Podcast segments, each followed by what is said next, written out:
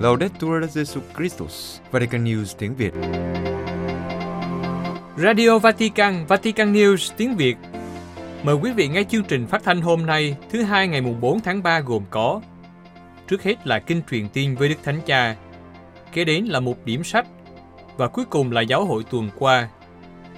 Bây giờ kính mời quý vị theo dõi kinh truyền tin với Đức Thánh Cha.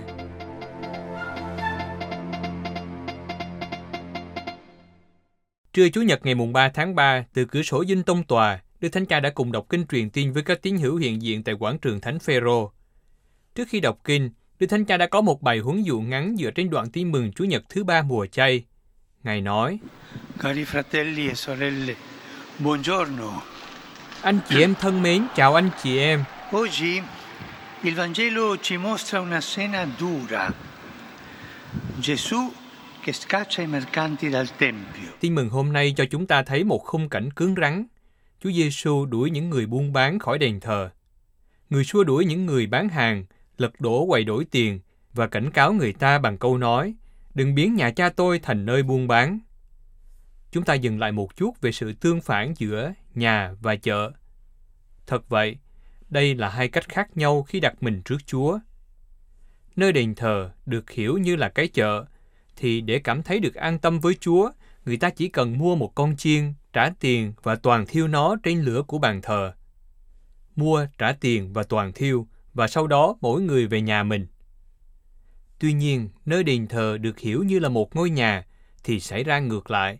Người ta đến gặp Chúa, ở với người và với anh chị em, để chia sẻ niềm vui nỗi buồn. Như vậy, ở chợ thì người ta chú tâm đến giá cả, còn ở nhà thì không tính toán. Ở chợ thì tìm lợi ích riêng, còn ở nhà thì cho đi cách quảng đại. Chúa Giêsu hôm nay cũng cứng rắn, vì người không chấp nhận kiểu đền thờ chợ thay thế cho đền thờ nhà. Người không chấp nhận một tương quan xa cách và mang tính thương mại với Thiên Chúa, nhưng là gần gũi và tin tưởng. Người không chấp nhận các quầy hàng thay thế bàn ăn gia đình, giá cả thay thế cho những cái ôm và những đồng tiền thay thế cho những sự âu yếm. Tại sao Chúa Giêsu không chấp nhận điều này? Bởi vì như thế, người ta tạo nên một rào chắn giữa Thiên Chúa và con người, giữa anh chị em với nhau, trong khi Chúa Kitô đến để mang sự hiệp thông, lòng thương xót, nghĩa là tha thứ và sự gần gũi. Lời mời gọi hôm nay cho hành trình mùa chay của chúng ta làm cho chính chúng ta và những gì xung quanh chúng ta trở thành nhà hơn và bớt chợ hơn. Trước hết là với Thiên Chúa bằng cách cầu nguyện nhiều như những người con tin tưởng không mệt mỏi gõ cửa cha của mình, chứ không như những thương lái, cò kèo và hoài nghi. Và sau đó là hướng đến anh chị em, cần nhiều tình huynh đệ. Chúng ta hãy nghĩ đến sự im lặng đáng xấu hổ, cô lập và đôi khi thậm chí là thù địch mà chúng ta gặp ở nhiều nơi. Do đó chúng ta hãy tự hỏi, trước hết, vì cầu nguyện của tôi thế nào? Đó là cái giá phải trả, hay đó là khoảnh khắc tin tưởng buông mình, nơi tôi không nhìn đồng hồ? Và mối tương quan của tôi với người khác như thế nào? Tôi có biết cho đi và không chờ đáp lại không? Tôi có biết đi bước đầu tiên để phá vỡ những bức tường im lặng và những trống không của khoảng cách không? Đây là những câu hỏi mà chúng ta phải tự đặt ra cho mình. Xin mẹ Maria giúp cho chúng ta tạo nên ngôi nhà với Thiên Chúa giữa chúng ta và xung quanh chúng ta. Kính mời quý vị hiệp ý đọc kinh truyền tiên với Đức Thánh Cha. Angelo Domini, nunciavit Maria. et concepit Spiritus Sancto. Ave Maria, grazia plena, Dominus tecum, benedicta tui mulieribus, e benedictus fructus ventris tui, Iesus. Sancta Maria, Mater Dei, ora pro nobis peccatoribus, nunc et in hora mortis nostre. Amen. Ecce ancilla Domini. Fiat mi secundum verbum tuum. Ave Maria, grazia plena, Dominus tecum, benedicta tui mulieribus, e benedictus fructus ventris tui, Iesus.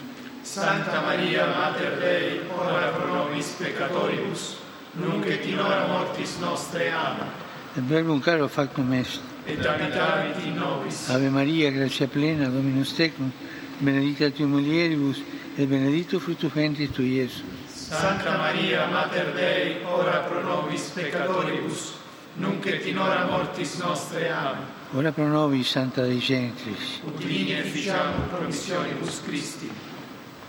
Grazie a Tua, questo mentibus nostri si infunde, che angelo annunziante che sti figli Tui, carnazione coniovim, per passione meius ad crucem, a resurrezione gloriam perducamo, per Christum Dominum nostrum. Amen.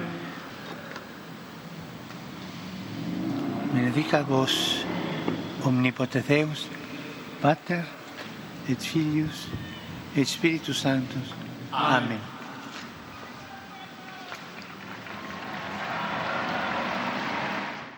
Sau kinh truyền tiên, Đức Thánh Cha lặp lại sự đau buồn với những đau khổ của các dân tộc Palestine và Israel với hàng ngàn người chết, bị thương, chạy trốn và bị phá hủy, đặc biệt là đối với các trẻ em và những người không có gì để tự vệ. Đức Thánh Cha nói, tôi tự hỏi có thật là người ta nghĩ là sẽ xây dựng một thế giới tốt đẹp hơn bằng cách này không? Người ta có nghĩ là sẽ đạt được hòa bình bằng cách này không? Xin vui lòng hãy nói, đủ rồi, hãy dừng lại, hãy can đảm tiếp tục đàm phán để ngừng bắn ngay lập tức ở Gaza và toàn khu vực. Đức Thánh Cha cũng không quên cầu nguyện cho dân tộc tử đạo Ukraine. Ngài cũng nhắc rằng, ngày mùng 5 tháng 3 sắp tới là ngày quốc tế nhận thức về giải trừ quân bị và không phổ biến vũ khí hạt nhân. Đức Thánh Cha nói, bao nhiêu tài nguyên bị phí phạm cho vũ khí, vốn gây nên tình trạng như hiện nay và còn tiếp tục gia tăng nữa. Ước gì cộng đồng quốc tế ý thức sống động về việc giải trừ vũ khí là một nhiệm vụ và chúng ta luôn phải nhớ trong đầu. Và điều này đòi hỏi sự can đảm của tất cả các thành viên của đại gia đình các quốc gia để đi từ sự cân bằng sợ hãi sang cân bằng tin tưởng. Cuối cùng, Đức Thánh Cha chào các nhóm tín hữu hiện diện tại quảng trường Thánh Phêrô trong buổi đọc kinh truyền tiên và Ngài xin mọi người đừng quên cầu nguyện cho Ngài. Per favore, non dimenticatevi di pregare per me. Buon pranzo e arrivederci.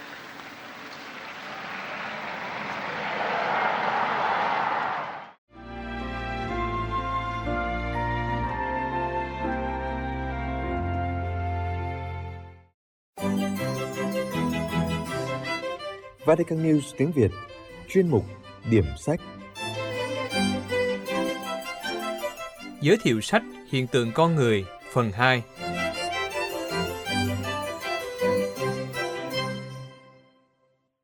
Chào mừng bạn đến với chuyên mục điểm sách của Vatican News tiếng Việt. Chuyên mục điểm sách được phát vào thứ hai hàng tuần với mong muốn giới thiệu đến thính giả những tác phẩm công giáo. Chúng tôi hy vọng rằng chuyên mục sẽ mang đến cho bạn những cuốn sách hay và ý nghĩa, hầu giúp thăng tiến đời sống đức tin cũng như cổ võ những giá trị Kitô giáo và nhân văn. Kính chào quý thính giả. Tuần này chúng ta tiếp tục đến với tác phẩm Hiện tượng con người, tác giả cha Pierre Teilhard de Chardin, do Đặng Xuân Thảo chuyển ngữ.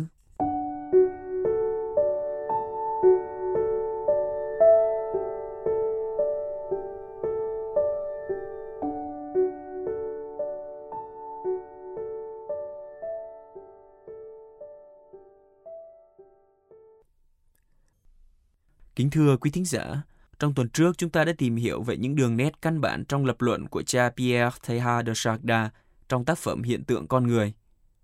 Trong tuần này, chúng ta tiếp tục đi vào nội dung chi tiết của tác phẩm. Cụ thể chúng ta đến vào phần 1 có tên Sự tiền sinh. Phần này bao gồm 3 chương. Chương thứ nhất, chất liệu kết cấu của vũ trụ. Chương thứ hai, cái nội tại của sự vật. Và chương thứ ba, trái đất non trẻ. Trước đó chúng ta có thể thấy rằng cấu trúc căn bản của cuốn sách này là sự tiền sinh, sự sống và tư duy. Ba sự kiện này đã được thiết kế trong quá khứ và điều khiển cho tương lai, tức sự sống siêu việt, một quỹ đạo duy nhất và luôn cùng một quỹ đạo đó. Đó chính là đường biểu hiện của hiện tượng con người. Hiện tượng con người, tác giả nhấn mạnh như vậy. Từ này không được chọn lựa một cách tình cờ mà tác giả giải thích rằng được chọn vì ba lý do. Trước hết, để khẳng định rằng con người trong tự nhiên là một thực kiện đích thực và thực kiện này làm nổi bật ít nhất là phần nào những đòi hỏi và những phương pháp của khoa học. Tiếp đó, lý do thứ hai là để nói rõ ràng rằng giữa những thực kiện được trình hiện cho tri thức của chúng ta, không thực kiện nào lại lạ thường hơn, cũng như không thực kiện nào lại sáng tỏ hơn hiện tượng con người. Lý do cuối cùng để nhấn mạnh vào tính chất đặc biệt của tiểu luận mà tác giả đang trình bày. Mục đích duy nhất và điểm mạnh thực sự của tác giả trong cuốn sách này, như tác giả nhấn mạnh, là đơn giản tìm cách nhìn. Tức là phát triển một cách nhìn đồng nhất và mạch lạc về kinh nghiệm chung của chúng ta trải rộng cho đến con người. Một tập hợp đang được triển khai. Ở đây tác giả lưu ý người đọc đừng đi tìm một lời giải thích sau chót nào cho mọi thứ, tức là một triết thuyết có tính siêu hình học. Và cũng xin bạn đọc đừng hiểu sai cấp độ thực tại mà tác giả gắn cho những phần khác nhau của diễn tiến mà tác giả trình bày sau đây. Khi tác giả cố gắng hình dung thế giới trước những khởi đầu của sự sống, hay là hình dung sự sống ở thời đại cổ sinh, tác giả không quên rằng có những mâu thuẫn ở cấp độ vũ trụ khi hình dung con người như những khán giả của những pha trước khi tư duy xuất hiện trên trái đất. Vì thế, tác giả không có tham vọng mô tả chúng như thực tế trong quá khứ, mà chỉ mường tượng chúng đã phải trải qua như thế nào để thế giới sẽ đúng như bây giờ trong mắt chúng ta. Quá khứ không phải chính tự nó, mà như cách nó hiện ra trước mắt một nhà quan sát đang đứng tại một đỉnh phát triển cao hơn, nơi mà sự tiến hóa đã đặt chúng ta vào. Một phương pháp chắc chắn và khiêm tốn. Tuy nhiên, như chúng ta sẽ thấy, phương pháp này đủ để làm nảy sinh những cách nhìn đáng kinh ngạc về tương lai bằng phép đối xứng về phía trước. Hẳn nhiên là thậm chí bị rút giãn lại tại các quy mô khiêm tốn này, những cách nhìn mà tác giả đặt cho mình nhiệm vụ phải thể hiện trong cuốn sách, phần lớn chỉ có toan tính và cá nhân. Dù sao, thì chúng cũng vẫn được dựa trên một nỗ lực tìm tòi nghiên cứu đáng kể và một suy ngẫm lâu dài. Và chúng đem đến một ý tưởng qua một ví dụ về cách mà vấn đề về con người đặt ra trong khoa học ngày nay. Tác giả nhận định rằng được nghiên cứu hạn hẹp trong chính mình bởi những nhà nhân học và những nhà luật học. Con người là một thứ nhỏ bé và thậm chí đang thu nhỏ lại. Tính cá thể quá rõ nét của con người che đi tính toàn thể khỏi đôi mắt chúng ta. Nên khi xem xét con người, trí óc của chúng ta thiên về chia nhỏ tự nhiên và quên mất những liên kết sâu xa và những phạm vi lớn quá chừng của tự nhiên. Toàn bộ học thuyết sai lầm ấy lấy con người là trung tâm là vậy đó. Từ đó dẫn đến sự ghê sợ vẫn còn được cảm thấy ở các học giả khi phải chấp nhận con người như một đối tượng của khoa học theo một cách khác, chứ không phải qua thân thể của con người. Đã đến lúc ta cần nhận thấy rằng để có một diễn giải thậm chí mang tính thực chứng về thế giới là thỏa đáng, thì nó phải bao hàm cái nội tại cũng như cái ngoại tại của sự vật, bao hàm tinh thần cũng nhiều như bao hàm vật chất. Ngành vật lý đích thực là ngành một ngày nào đó sẽ sát nhập con người trọn vẹn vào trong một hình dung mạch lạc về thế giới. Tác giả mời gọi bạn đọc ở đây cảm thấy rằng toan tính này là khả hữu và với những ai muốn biết và tìm hiểu sự vật đến cùng, sự bảo tồn lòng dũng cảm và niềm vui hành động trong chúng ta phụ thuộc vào cái toan tính đó. Thực ra, tác giả thừa nhận, tác giả nghi ngờ lại có một phút giây nào có tính quyết định cho sinh vật có tư duy hơn giây phút khi mà những lớp vảy rơi ra khỏi mắt sinh vật đó và nó khám phá ra rằng mình không phải là một phần tử lạc lõng trong sự cô độc của vũ trụ và một ý muốn được sống mang tính phổ quát đang hội tụ và đang tiến hóa thành người trong nó. Con người không phải là tâm điểm tĩnh của thế giới, như từ lâu họ vẫn nghĩ như vậy, mà con người là trục và là hướng của sự tiến hóa. Và chẳng phải điều này lại càng tốt đẹp hơn rất nhiều đó sao? Chúng ta tiếp tục đi vào phần nội dung của tác phẩm. Trong phần Trái đất non trẻ, tiểu mục Cái nội tại, tác giả nhận định ở đây ngang qua cụm từ cái nội tại của trái đất Tác giả hiển nhiên không muốn nói đến những bề mặt dày vật chất, nơi mà vài km sâu dưới chân chúng ta hé lộ một trong những bí ẩn khó ưa nhất của khoa học. Đó là bản chất của hóa học và các tình trạng vật lý chính xác của các vùng bên trong quả địa cầu. Nhưng ở đây, các tình trạng đã trở nên khác. Vật chất không giàn trải trước mắt chúng ta theo các lớp không thể xác định được và lan tỏa, mà vật chất tự bao bọc lấy bản thân thành một khối kín. Lớp bên trong của nó sẽ phản ứng ra sao với sự uốn lại này? Sau đó ngang qua những phân tích phức tạp về sự cuốn kép liên hợp và những lập luận khác, tác giả đưa đến kết luận về sự lộ diện các điều kiện nền tảng đặc trưng cho vật chất nguyên thủy, đó là sự thống nhất của tính đa nguyên, nhưng điều kiện này bây giờ biểu lộ trên một miền được xác định rõ hơn và được đưa tới một cấp độ mới. Có thể trái đất được sinh ra trong một sự tình cờ, nhưng theo một trong những quy luật chung nhất của sự tiến hóa, sự tình cờ này vừa mới xuất hiện đã ngay lập tức được sử dụng và chuyển biến thành một thứ gì đó có định hướng một cách tự nhiên. Bằng cơ chế của chính sự ra đời của mình, lớp màng nơi cái nội tại của trái đất tập trung lại và thấm sâu vào bên trong, đột sinh trong mắt chúng ta dưới dạng một toàn thể hữu cơ, và ở đó ta không còn thể phân tách bất cứ phần tử nào ra khỏi các phần tử bao quanh nó được nữa. Một cái không chia cắt mới đã được xuất hiện ở giữa cái vĩ đại không thể chia cắt được, chính là vũ trụ. Nói chính xác, đó là một tiền sinh quyển. Đây chính là lớp vỏ mà từ giờ Chúng ta sẽ nghiên cứu chỉ một mình lớp vỏ đó và toàn bộ nó, trong khi vẫn luôn hướng tới những vực thẳm của quá khứ. Tác giả mời gọi mọi người quan sát đến sự chuyển màu của nó từ thời kỳ này sang thời kỳ khác, độ đậm của màu sắc tăng lên.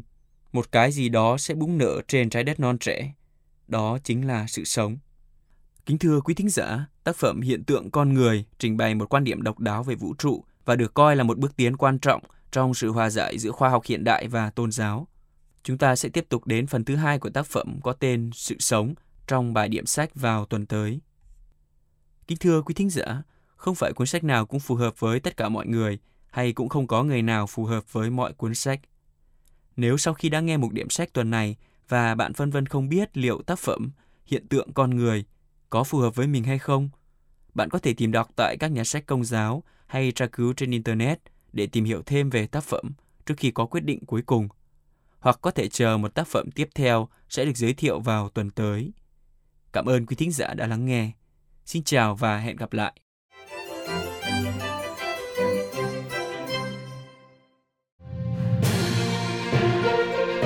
Vatican News tiếng Việt, Chuyên mục Giáo hội tuần qua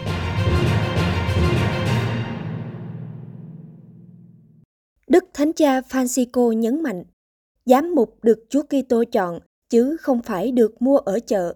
Vatican gặp gỡ các giám mục tham dự thượng hội đồng của giáo mục công giáo Albany vào sáng thứ Tư ngày 28 tháng 2. Đức Thánh Cha nhắc nhở họ chọn lựa các giám mục cẩn thận để có những mục tử gần gũi với đàn chiên, không tìm kiếm danh vọng. Ngài cũng mời gọi các giám mục cầu nguyện nhiều và chăm sóc ơn gọi. Đức Thánh Cha nói với các tham dự viên của Thượng Hội đồng của Giáo hội Công giáo Armeni. Xin hãy lựa chọn họ một cách cẩn thận để họ tận tâm phục vụ đoàn chiên, trung thành với việc chăm sóc mục vụ, không bao giờ tìm kiếm địa vị. Không nên lựa chọn họ dựa trên thiện cảm hay khuynh hướng của mình và phải hết sức cẩn thận với những người mau mắn với chuyện kinh doanh hoặc những người luôn sách vali trong tay trong khi để dân chúng mồ côi. Đức Thánh Cha cảnh giác cách mạnh mẽ về điều mà Ngài gọi là ngoại tình mục vụ. Khi một giám mục coi giáo phận của mình là bước đệm để đạt tới một vị trí uy tín hơn mà quên rằng mình đã kết hôn với giáo phận. Ngài cũng cảnh giác việc lãng phí thời gian để đàm phán những điểm đến hoặc việc thăng chức mới, bởi vì người ta không mua các giám mục ở chợ, nhưng chính Chúa Kitô đã chọn họ làm người kế vị các tông đồ và mục tử cho đàn chiên của người. Một sứ vụ của giám mục là gần gũi với đàn chiên, bởi vì Ngài nhắc các giám mục, những người được giao phó cho chúng ta phải cảm nhận được từ chúng ta hơi ấm của một tử nhân lành, sự quan tâm phụ tử của chúng ta, vẻ đẹp của tình huynh đệ, lòng thương xót của Thiên Chúa. Giáo hội là mẹ yêu thương, cần tìm cách để đến với các tín hữu, để họ có thể nhận được tình yêu của Thiên Chúa trong truyền thống giáo hội. Đức Thánh Cha không quên nhắc các giám mục của giáo hội công giáo Armeni. Hãy cầu nguyện nhiều, cũng để gìn giữ trật tự nội tâm, điều cho phép hành động hài hòa, phân định các ưu tiên của tin mừng. Ngài mong muốn các thượng hội đồng của giáo hội này được chuẩn bị tốt, các vấn đề được nghiên cứu một cách cẩn thận và đánh giá một cách khôn ngoan. Các giải pháp luôn luôn và chỉ vì lợi ích của các linh hồn. Được áp dụng và kiểm chứng một cách thận trọng – mạch lạc và có năng lực, trên hết đảm bảo sự minh bạch hoàn toàn ngay cả trong lĩnh vực kinh tế. Chăm sóc một vụ ơn gọi cũng là mối quan tâm của Đức Thánh Cha. Ngài nhắc nhở. Trong một thế giới tục hóa, các chúng sinh và những người được đào tạo về đời sống tu trì, ngày nay hơn bao giờ hết cần bám rễ sâu vào một đời sống Kitô giáo đích thực, khác xa với bất kỳ tâm lý vương giả nào. Bên cạnh đó, các linh mục đặc biệt là những người trẻ, cần sự gần gũi của các giám mục, những người thúc đẩy sự hiệp thông huynh đệ giữa họ, để họ không nản lòng trước khó khăn và ngày càng ngoan ngoãn trước sự sáng tạo của Chúa Thánh Thần, để phục vụ dân Chúa với niềm vui bác ái, chứ không phải với sự cứng nhắc và lặp đi lặp lại vô ích của những kẻ quan liêu. Đức Hồng Y Sarah, thiếu hiệp nhất là phản chứng đối với sứ mạng làm chứng cho tin mừng.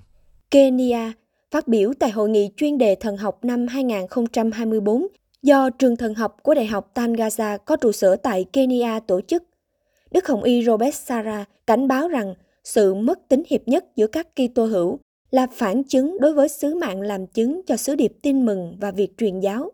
Và sự chia rẽ này thường khiến các Kitô hữu bị lợi dụng. Phát biểu trong bài diễn văn có tựa đề Làm cho mọi quốc gia trở thành môn đệ, nhiệm vụ truyền giáo của Chúa Kitô. Vào ngày 22 tháng 2, ngày đầu tiên của sự kiện, Đức Hồng Isara nói Nếu chúng ta không phải là một, nếu chúng ta bị chia rẽ, thì chứng tá của chúng ta về Chúa Kitô cũng bị chia rẽ và thế giới sẽ không tin vào tin mừng.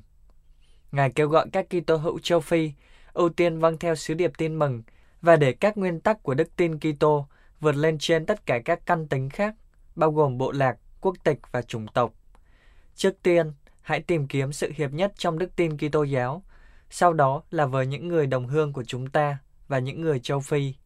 Cảnh báo việc các Kitô hữu dễ bị lợi dụng khi họ chia rẽ, Đức Hồng Bí Sarah nói: Nếu chúng ta không nỗ lực đạt được sự hiệp nhất trong Chúa Kitô, thì chúng ta còn tệ hơn nữa. Sự chia rẽ giữa chúng ta, tôn giáo, sắc tộc và chính trị dễ bị lợi dụng. Chúng ta có thể bị các chính trị gia tham nhũng hoặc thậm chí các thế lực nước ngoài lợi dụng. Đức Hồng Isara đã liên kết sự hiệp nhất giữa các môn đệ của Chúa Giêsu Kitô với sự tiến bộ. Ngài nói, chỉ có cùng nhau chúng ta mới có thể thịnh vượng. Đức Hồng Y Parolin nói, giả thuyết Âu Châu can thiệp quân sự vào Ukraine là đáng sợ. Vatican, ngày 27 tháng 2, trả lời các phóng viên tại lễ trao giải thưởng quốc tế kinh tế và xã hội của tổ chức Centesimus Annus Pro Pontifice, Bách Chu Niên vì Giáo Hoàng, Đức Hồng Y Pietro Parolin, có vụ khanh tòa thánh, mạnh mẽ nói rằng can thiệp quân sự của Âu Châu vào Ukraine là đáng sợ, cần phải có ý chí để thực hiện các giải pháp được đưa ra. Ngày 26 tháng 2, Tổng thống Pháp Macron đã công bố các bước mới để hỗ trợ Ukraine trong cuộc chiến chống lại cuộc xâm lược của Nga. Ông nói không loại trừ việc quân đội phương Tây triển khai để đạt được mục tiêu của Âu Châu là đánh bại Moscow. Tại sự kiện, bình luận về điều này, Đức Hồng Y Parolin nói đây là một kịch bản khủng khiếp bởi vì sẽ đưa đến sự leo thang. Điều này ngay từ đầu chúng ta đã cố gắng tránh. Đó là một kịch bản mà Ngài không muốn nói đó là ngày tận thế, nhưng chắc chắn là đáng sợ. Theo Đức Hồng Y, sở dĩ ông Macron đề xuất như vậy có thể do thực tế là sau 2 năm chiến tranh vẫn không có một giải pháp nào được thực hiện, như quân sự hoặc đàm phán. Ngài nói, Điều lý tưởng là tìm cách để hai bên bắt đầu nói chuyện và đối thoại. Tôi tin rằng nếu chúng ta nói chuyện với nhau, chúng ta sẽ tìm được giải pháp. Nhiều giải pháp đã được đề xuất, điều quan trọng là cần có ý chí thực hiện. Cuộc phỏng vấn tiếp tục liên quan đến chiến tranh và lần này là cuộc xung đột Israel-Palestine. Quốc vụ Khanh Tòa Thánh xác nhận rằng không có tiến triển nào trong các tương quan ngoại giao với Israel và Ngài nhắc lại mối quan tâm của Tòa Thánh là tìm cách thả các con tin, trước hết để hỗ trợ nhân đạo hiện đang còn rất khó khăn. Vì vậy, con đường duy nhất là ngừng bắn. Một ngàn thanh thiếu niên Kitô giáo ngắm đàn thành giá tại Jerusalem. Jerusalem, hôm thứ Sáu ngày 23 tháng 2, khoảng 1.000 trẻ em và thanh thiếu niên của các trường Kitô giáo đã cùng nhau tham gia sáng kiến đàn thánh giá, con đường hòa bình. Bước đi dọc Via Dolorosa ở thành Jerusalem cổ để cầu nguyện cho hòa bình. Sáng kiến được tổ chức bởi dòng Francisco tại Thánh Địa và có 12 tổ chức tham dự, bao gồm hai trường của giáo hội Anh giáo và trường của giáo hội Armeni Tông truyền, cũng như các nhóm công giáo khác. Đàn thành giá bắt đầu tại nhà thờ Chúa chịu đánh đòn và kết thúc tại nhà thờ Đấng Cứu Thế. Tám chặng đầu tiên diễn ra dọc theo tuyến đường truyền thống Via Dolorosa. Tại mỗi trạm, sau khi đọc kinh thánh và cầu nguyện, hai trẻ em thả một đôi chim bồ câu, dấu hiệu rõ ràng về lời cầu nguyện cho hòa bình và tự do, được dâng lên bởi những người tham gia nhỏ tuổi nhất. Đàn thánh giá được tổ chức hàng năm cho các học sinh. Trong sự kiện năm ngoái, các học sinh đeo khăn quàng đỏ, màu của máu, với hình ảnh tượng Chúa Giêsu bị phá hoại, bị xúc phạm chỉ vài tuần trước đó trong khuôn viên của khu phức hợp nhà thờ Chúa chịu đánh đòn. Năm nay, trạng đầu tiên của đàn thánh giá cũng được cử hành xung quanh bức tượng chưa được khôi phục này như biểu tượng cho sự đau khổ của Chúa Giêsu. Năm nay, các em học sinh đeo các khăn quàng cổ màu đỏ, màu của hòa bình với dòng chữ Danobis Pacem Domine. Lạy Chúa, xin ban hòa bình cho chúng con. tạo thành một hình thánh giá trên tấm khăn. Trên khăn còn có một con chim bồ câu đang ngậm cành ô liu, biểu tượng của hòa bình. Các chặng từ 9 đến 14 diễn ra tại nhà thờ đấng cứu thế của dòng Francisco và ở cuối đàn thánh giá, bề trên dòng Francisco tại thánh địa đã có một bài suy niệm ngắn về món quà của Chúa Giêsu, đấng đã hiến mạng sống mình cho toàn thể nhân loại, thậm chí cho những ai đã bách hại người. Cha Patong nói, Chúng ta hãy cầu xin người ban ân sủng để giữ cho tâm hồn chúng ta thoát khỏi hận thù và ước muốn trả thù những kẻ làm hại chúng ta. Chúng ta hãy cầu xin ân sủng để phá bỏ mọi bức tường được xây nên bằng thù địch và hận thù. Chúng ta hãy cầu xin Chúa Giêsu đấng dang rộng cánh tay giữa trời và đất, giúp chúng ta hôm nay xây dựng cây cầu hòa bình thông qua sự dấn thân của chúng ta cho hòa bình và hòa giải ở thánh địa và trên toàn thế giới. Cha nói với các nhà báo, đàn thánh giá này cũng nhằm mục đích khuyến khích con cái chúng ta luôn kiên định trong niềm hy vọng. Trong những thời điểm mà dường như mọi người không thể đi đến đồng thuận, chúng ta phải kiên trì gõ cánh cửa của Chúa bằng lời cầu nguyện của mình để những ai có trách nhiệm phải đưa ra giải pháp cho cuộc chiến này. Khai mạc khóa học trực tuyến về phụ nữ và Thượng Hội đồng Vatican Trong tinh thần chuẩn bị cho đại hội lần thứ hai của Thượng Hội đồng Giám mục vào tháng 10 tới đây, Liên minh các tổ chức phụ nữ công giáo thế giới tổ chức một loạt các hội thảo trực tuyến mới từ ngày 27 đến 29 tháng 2 về sứ vụ của phụ nữ trong giáo hội hiệp hành. Nội dung của các buổi gặp gỡ xoay quanh tiến trình thường hội đồng và những nội dung cơ bản về chương chính của phúc trình tổng hợp trong đại hội đầu tiên của Thượng Hội đồng. Phụ nữ trong đời sống và sứ vụ của giáo hội. Mục tiêu là để cung cấp thông tin và giúp các phụ nữ tham gia tìm hiểu sâu hơn về Thượng Hội đồng. Ngoài ra, khóa học cũng sẽ thúc đẩy việc áp dụng phương pháp hiệp hành trong giáo hội, đặc biệt chú ý đến việc tham gia trọn vẹn của phụ nữ. Trong mỗi cuộc gặp gỡ, có hai diễn giả đã từng tham gia đại hội hội đồng lần thứ 16 của Thường hội đồng giám mục vào tháng 10 năm 2023. Một đại diện giáo dân và một nữ tu. Các diễn giả gồm Hai nữ tu được Đức Thánh Cha chọn làm chủ tịch đại biểu cho Thường hội đồng Momoko Nishimura từ Nhật Bản và Maria Dolores Valencia từ Mexico.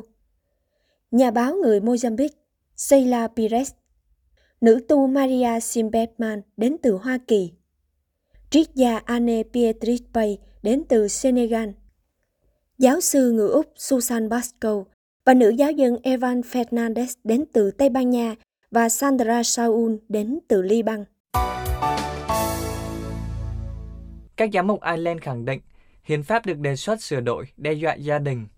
Dublin, các giám mục Ireland bày tỏ quan ngại đối với cuộc trưng cầu dân Ý sắp tới về gia đình. Vì các sửa đổi hiến pháp được đề xuất làm giảm tầm quan trọng tính duy nhất của quan hệ giữa hôn nhân và gia đình và vai trò của người mẹ không được coi trọng trong hiến pháp. Cuộc trưng cầu dân Ý vào ngày 8 tháng 3 sắp tới liên quan đến Điều 41 của Hiến pháp. Điều luật hiện hành định nghĩa gia đình được xây dựng trên hôn nhân, đề nghị sửa đổi thành những quan hệ bền lâu khác. Điểm thứ hai được đưa ra trong trưng cầu dân Ý. Hiến pháp hiện hành nhìn nhận cuộc sống của phụ nữ nội trợ, mang lại cho nhà nước sự hỗ trợ, mà nếu không có điều này thì công ích không thể có được. Và do đó, nhà nước sẽ nỗ lực đảm bảo để các bà mẹ không bị buộc phải lao động vì kinh tế đến mức phải bỏ bê việc nhà. Đề xuất sửa đổi sẽ xóa cụm từ phụ nữ nội trợ và thêm vào điều khoản sự chăm sóc mà các thành viên trong gia đình dành cho nhau vì mối liên kết tồn tại giữa họ. Trong một tuyên bố được đưa ra vào ngày 25 tháng 2, Hội đồng Giám mục Công giáo Ireland bày tỏ mối quan ngại đối với những thay đổi được đề xuất. Đặc biệt, than phiền rằng điều này sẽ dẫn đến việc bãi bỏ mọi đề cập đến tình mẫu tử trong hiến pháp. Liên quan đến sửa đổi luật về gia đình, các giám mục nhận xét rằng đề xuất làm giảm tầm quan trọng tính duy nhất của quan hệ giữa hôn nhân và gia đình dưới con mắt của xã hội và nhà nước và có thể làm suy yếu việc khuyến khích người trẻ kết hôn. Trong khi hôn nhân đòi hỏi một cam kết công khai và hợp pháp, thì thuật ngữ quan hệ bền lâu cho thấy sự không chắc chắn về mặt pháp lý và có thể được giải thích rộng rãi. Các giám mục viết, chúng tôi cho rằng sự cam kết trong hôn nhân góp phần vào công ích một cách duy nhất, mang lại sự ổn định cho gia đình và xã hội. Do đó, gia đình xứng đáng được nhà nước bảo vệ, điều hiến pháp Ireland hiện hành quy định. Liên quan đến quy định đối với các bà mẹ nội trợ, tuyên bố lưu ý rằng Hiến pháp đã công nhận và tìm cách tạo điều kiện thuận lợi cho sự lựa chọn của những bà mẹ, đặc biệt mong muốn chăm sóc các nhu cầu của gia đình. Các giám mục bày tỏ mối quan ngại tương tự về việc loại bỏ từ nội trợ khỏi luật. Lưu ý rằng, trong xã hội đương đại, tồn tại sự đồng trách nhiệm giữa phụ nữ và nam giới đối với mọi khía cạnh của đời sống gia đình, bao gồm cả lĩnh vực nội trợ. Các giám mục đề xuất, thay vì loại bỏ sự thừa nhận hiện tại về vai trò của phụ nữ trong gia đình, sẽ tốt hơn và phù hợp với các giá trị xã hội đương thời nếu nhà nước công nhận việc chia sẻ nhiệm vụ giữa phụ nữ và nam giới. Tuyên bố khẳng định, sự quan tâm cả trong và ngoài gia đình là cốt lõi của lòng nhân ái. Nhưng cho đến nay, nhà nước đã không thừa nhận về mặt tài chính vai trò của phụ nữ trong gia đình. Một lần nữa, không có dấu hiệu nào cho thấy sẽ có quy định đảm bảo tài chính cho những người chăm sóc trẻ em. Theo các giám mục, đề xuất sửa đổi sẽ có tác dụng xóa bỏ mọi đề cập đến việc làm mẹ trong hiến pháp và không thừa nhận sự đóng góp của xã hội mà các bà mẹ nội trợ đã và đang tiếp tục thực hiện ở Ireland. Các giám mục nhấn mạnh, việc xây dựng hiến pháp hiện tại không ngăn cản phụ nữ làm việc hoặc có vị trí thích hợp trong đời sống xã hội và công cộng. Tuy nhiên, nó tôn trọng những phẩm chất bổ sung và khác biệt, thể hiện một cách tự nhiên trong gia đình. Cuối cùng, Hội đồng Giám mục Ireland tái khẳng định vai trò của các bà mẹ phải tiếp tục được đề cao trong hiến pháp của chúng ta.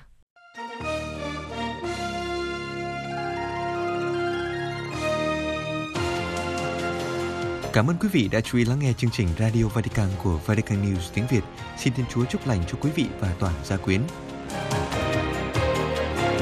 Laudetur Jesu Christus, ngợi khen Chúa Giêsu Kitô.